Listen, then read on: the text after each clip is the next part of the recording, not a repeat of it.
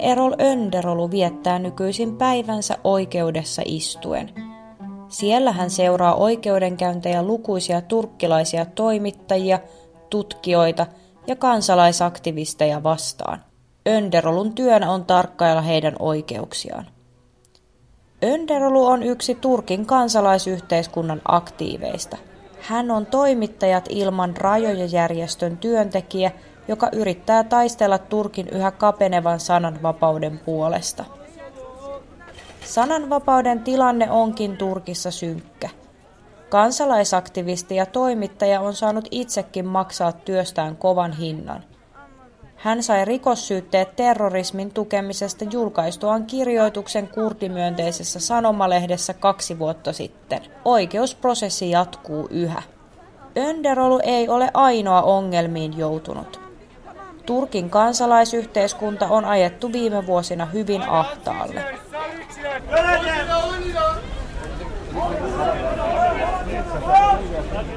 Vain vähän yli kymmenen vuotta sitten Turkissa puhalsivat aivan eri tuulet. Valtaan vuonna 2002 noussutta Erdoania ylistettiin demokraattisista uudistuksista ja Turkin viemisestä kohti Eurooppaa. Nyt kiistellään, olivatko alkuaikojen demokraattiset uudistukset vain teatteria. Önderolua tilanne huolestuttaa kovasti – Kärsijöinä hänen mukaansa tilanteessa ovat ennen kaikkea vapaata Turkkia puolustavat kansalaiset. Artık e, hükümet sivil toplum kuruluşlarını artık tasfiye etmeye başlıyordu. Yani e, terör örgütlerinin propagandasını yapmak, terör örgütlerinin alanını meşru kılmak, işte hükümeti yıpratmak gibi bahanelerle Türkiye hedef alındılar. Toissa vuoden sotilasvallankaappausyrityksen jälkeen Turkin hallitus on alkanut ajaa alas kansalaisyhteiskuntaa, jonka he aikaisemmin jättivät huomiotta. Monia Turkin tärkeimpiä kansalaisyhteiskunnan edustajia vastaan on hyökätty tai heidät on pidätetty. Heitä syytetään terrorismipropagandan levittämisestä. Nyt yli vuosi vallankaappausyrityksen jälkeen Olemme todistaneet, miten hallitus yrittää kokonaan tuhota Turkin kansalaisyhteiskunnan. Mielestäni EU-maat eivät ole tehneet Turkkia koskevia kotiläksyjään. Vaikka ihmisoikeustilannetta pidetään ykkösasiana esillä päivän politiikassa, niin EU-neuvottelujen aikana sitä on pidetty toissijaisena verrattuna taloussuhteisiin ja strategiseen kumppanuuteen. Journalistien ja kansalaisten mielestä sananvapaus on merkittävä osa ihmisoikeuksia. Se ei kuitenkaan ole ollut EU-neuvottelujen ykkösasia. Vaikka kymmeniä merkittäviä turkkilaisia toimittajia on pidätetty, Euroopan ihmisoikeustuomioistuin ei ole astunut esiin puolustamaan heitä. Avrupa Birliği adayı ve müzakereci ülke olarak bizim ile Avrupa Birliği e, kurumları arasında çok yoğun bir işbirliği yaşandı. Biz 15 yıl içerisinde Türkiye sivil toplumu olarak Brüksel tarafından tanınmamıza rağmen hükümeti tarafından hiçbir zaman... Bir... Euroopan unioni ei ole ottanut Turkkia missään vaiheessa tarpeeksi vakavasti.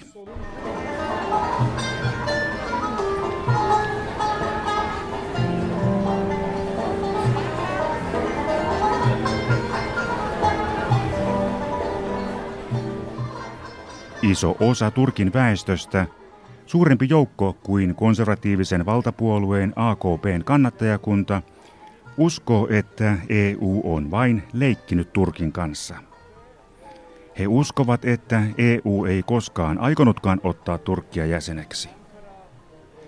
Tämä oli EUlta iso strateginen virhe. Nyt yli vuosi vallankaappausyrityksen jälkeen olemme kokeneet ennen näkemätöntä sortoa. Se on keskittynyt sekä kansalaisjärjestöihin että mediaan ja nyt se on leviämässä myös oppositiopuolueisiin.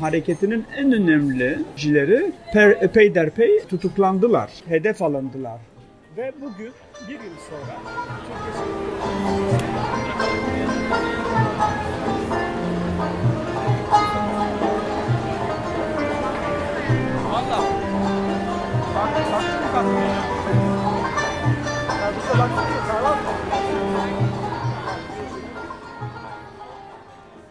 Haastattelua tehdessä istumme Önderolun kanssa trendikkäässä Nisantasin kaupungin osassa Istanbulissa. Istanbulin Pariisiksi kutsuttu naapurusto on varakkaan väen asuinaluetta, jossa ihmiset viettävät aikaansa trendikkäissä baareissa ja kahviloissa istuen. Naapurusto on vahvaa opposition kannattaja-aluetta, jossa ei juuri konservatiivisen valtapuolueen AKPn kannattajia näy. Todellisuus on kuitenkin toinen Istanbulin maallistuneiden naapurustojen ulkopuolella. Erityisesti Turkin pikkukaupungeissa ja lähiöissä Erdoania tuetaan syvästi.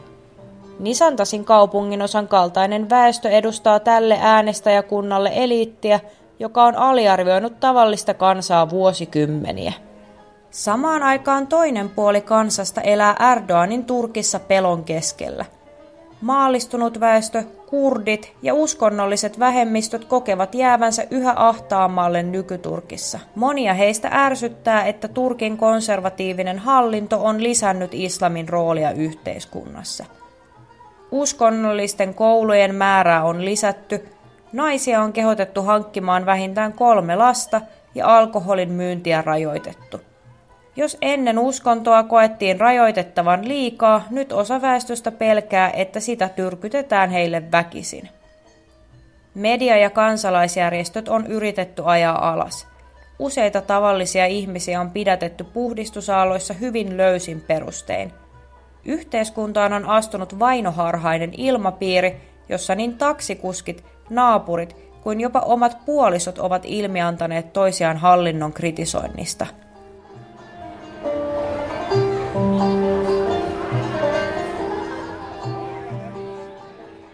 Bence Türkiye hükümeti bugün Avrupa Birliği ile iyi ilişkileri e, kurmanın şartı olarak Brüksel'e Türkiye'deki muhalefeti terk etmesini de dayatmış durumda.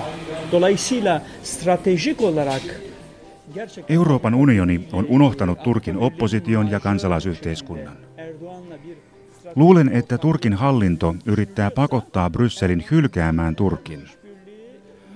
Eli jos EU haluaa pitää kiinni strategisesta suhteestaan Turkkiin, se tulee hyväksymään Turkin opposition alasajon. Jos EUn ja Turkin suhde aiotaan säilyttää strategisista syistä, tämä tulee vaatimaan Turkin opposition hylkäämisen. Erdoganin politiikka rakentuu vain hänen oman puolueensa ja sen liittolaisten ympärille. Siksi EUn koetaan unohtaneen maallistuneet vasemmistolaiset, kurdit ja Turkin uskonnolliset vähemmistöt. Ennen se, miten Turkki onnistui toteuttamaan EUn vaatimia uudistuksia, oli tärkeää. Mutta nyt EUlla on mielessään Turkin kanssa muitakin asioita. Näitä ovat muun muassa pakolaissopimus, Lähi-Itä, Syyrian tilanne ja Pohjois-Irakin tilanne.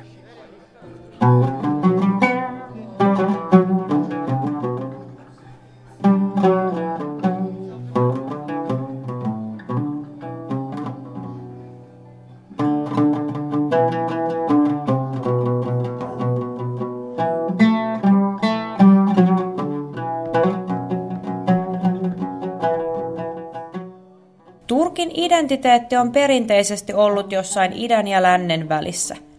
Vuosikymmenien saatossa maan poliittisesta suunnasta on käyty kovaakin vääntöä.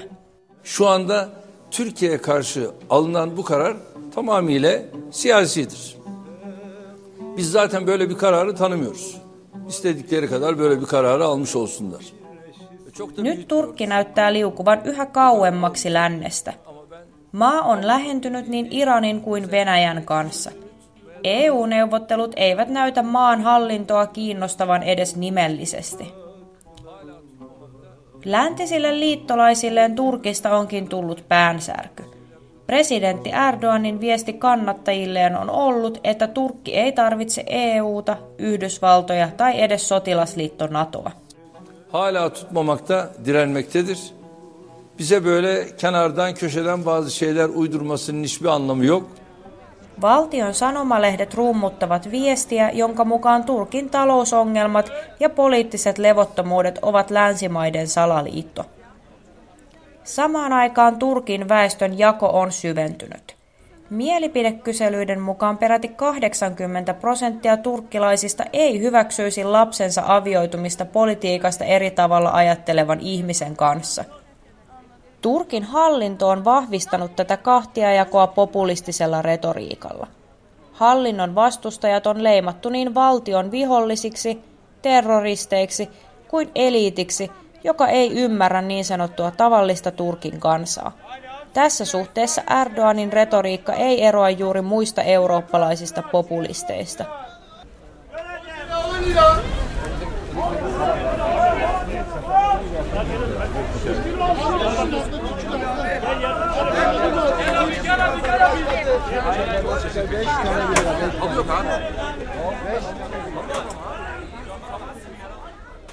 Hükümetin tarif ettiği e, Türk kimliği biraz şizofrenik bir tarafı var. Birincisi Avrupa bizi kabul ederse Turkin ulkopolitiikka on ollut viime vuosina lähinnä sisäpolitiikan jatke.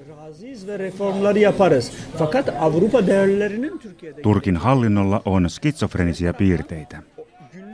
Ensinnäkin eurooppalaisuus on heille hyvä asia silloin, jos EU hyväksyy Turkin tulkinnat asioista mutta eurooppalaisilla arvoilla ei ole tulevaisuutta nykyturkissa.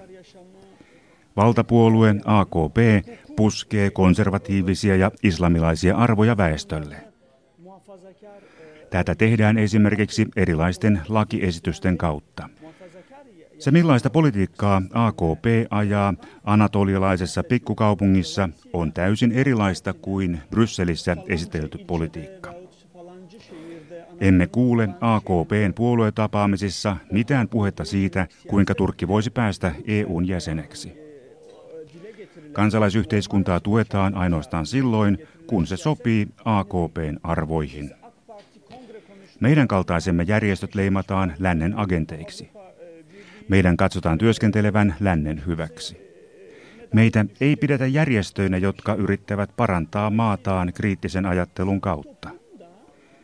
Turkissa kaikki kritiikki yhteiskuntaa kohtaan, sisältäen kritiikin poliittista korruptiota vastaan, nähdään vihollisen toimintana.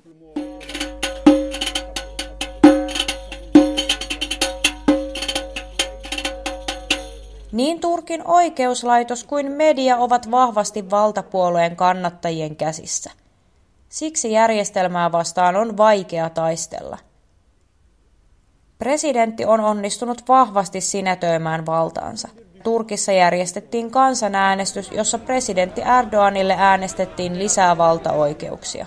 Bugün bu iktidarın yargıya olan müdahalesi darbe girişiminden sonra azami bir boyut ulaştı.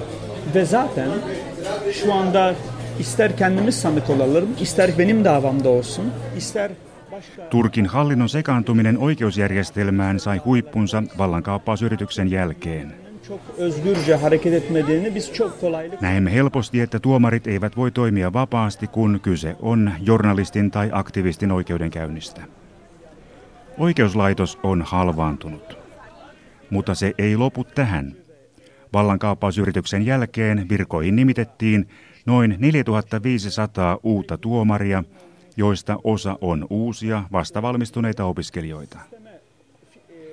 Tuomareita, jotka ovat tehneet töitä pienissä anatolialaisissa syrjäisissä oikeuslaitoksissa, on nyt nimitetty tuomareiksi Istanbuliin, Ankaraan ja Diyarbakiriin. He toimivat tuomareina oikeudenkäynneissä, joissa päätetään esimerkiksi terrorismiin liittyvistä rikoksista. Näissä oikeuslaitoksissa on todella epäpäteviä tuomareita. Näen itsekin oikeudessa, miten he kuiskivat ja kyselevät toisiltaan vastauksia aivan helpoissa oikeusprosesseissa. Jos kysyt minulta, mikä Turkin yhteiskunnan osa on kärsinyt viime aikoina eniten, se on tuomarit.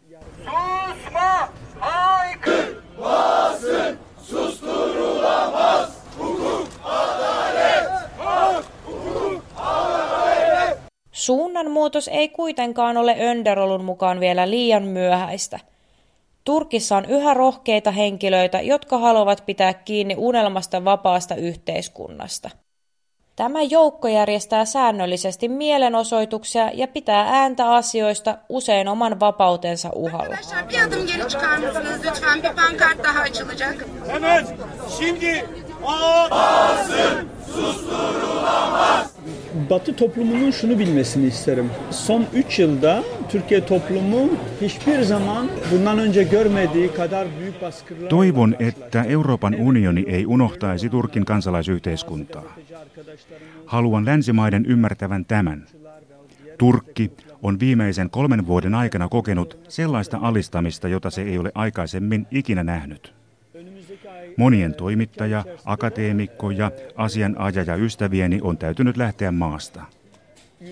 Tulevina kuukausina on taas vuorossa oikeudenkäyntejä tavallisia tutkijoita vastaan. Heitä syytetään terrorismin tukemisesta. Oppressio on voimakkaampaa kuin se on koskaan aikaisemmin ollut. Mutta Turkissa on silti yhä erittäin voimakas ja vahva kansalaisyhteiskunta, vaikka sitä yritetäänkin kaataa. Se saa voimansa liberaaleilta, kurdeilta, vasemmistolaisilta sekä vaihtoehtoisilta muslimeilta. Siksi emme voi sanoa, että Turkin kansalaisyhteiskunta olisi tuhoutunut. Kun katson oikeudenkäyntejä, niin rohkeat aktivistit tulevat sinne seuraamaan niitä. Ihmiset ovat aktiivisia sosiaalisessa mediassa – Ihmiset seuraavat pidätettyjen akateemikkojen ja toimittajien tilanne. Aktivistler geliyorlar, duruşmaları izliyorlar. Sosyal medyada bunun belirli bir hareketliliği hala... Kiinnostavaa on, että vaikka Erdogan puhuu EUsta kriittiseen sävyyn lähes viikoittain, vahva EU-vastainen retoriikka ei näytä täysin uppoavan kansaan. Turkkilaisen taloustutkimuskeskus IKVn hiljattain julkaiseman kyselyn mukaan Peräti 78 prosenttia turkkilaisista tukee EU-jäsenyyttä. Samalla vain harva uskoo jäsenyyden vielä joku päivä toteutuvan. Tulos oli jopa osittain yllättävä. Önderolu toivookin, että EU ei uhkaisi Turkkia jäsenyysneuvotteluiden katkaisulla, jos se ei aio niin oikeasti tehdä. Uhkailun seuraukset kantaa yleensä Turkin kansalaisyhteiskunta. Hükümetçi alınırsa en kötü işaretlerden bir tanesi zaten sivil toplum alanında kendisini gö- gösterecektir ve aslında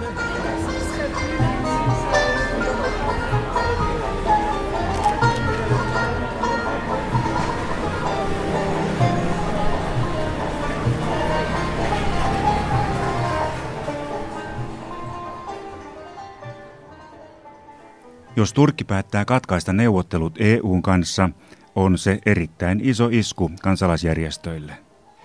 Jos Turkin hallitus päättää solmia strategisen yhteistyön jonkun toisen tahon kuin EUn kanssa, tämä voi tukahduttaa kansalaisyhteiskunnan kokonaan. Kaikki riippuu nyt Turkin hallituksesta ja miten se kokee yhteistyönsä EUn kanssa. sivil toplumu tamamen baskı altına alıp nefes alamaz duruma getirip boğmayı stratejik bir stratejik bir seçenek olarak şey olacak. Turkin tulevaisuus näyttääkin olevan avoin. Itsevaltaisen Erdoganin hallintotapa ei ole ollut kansaa yhdistävä, vaan hajoittava. Tällä voi olla vakavia seurauksia jatkossa.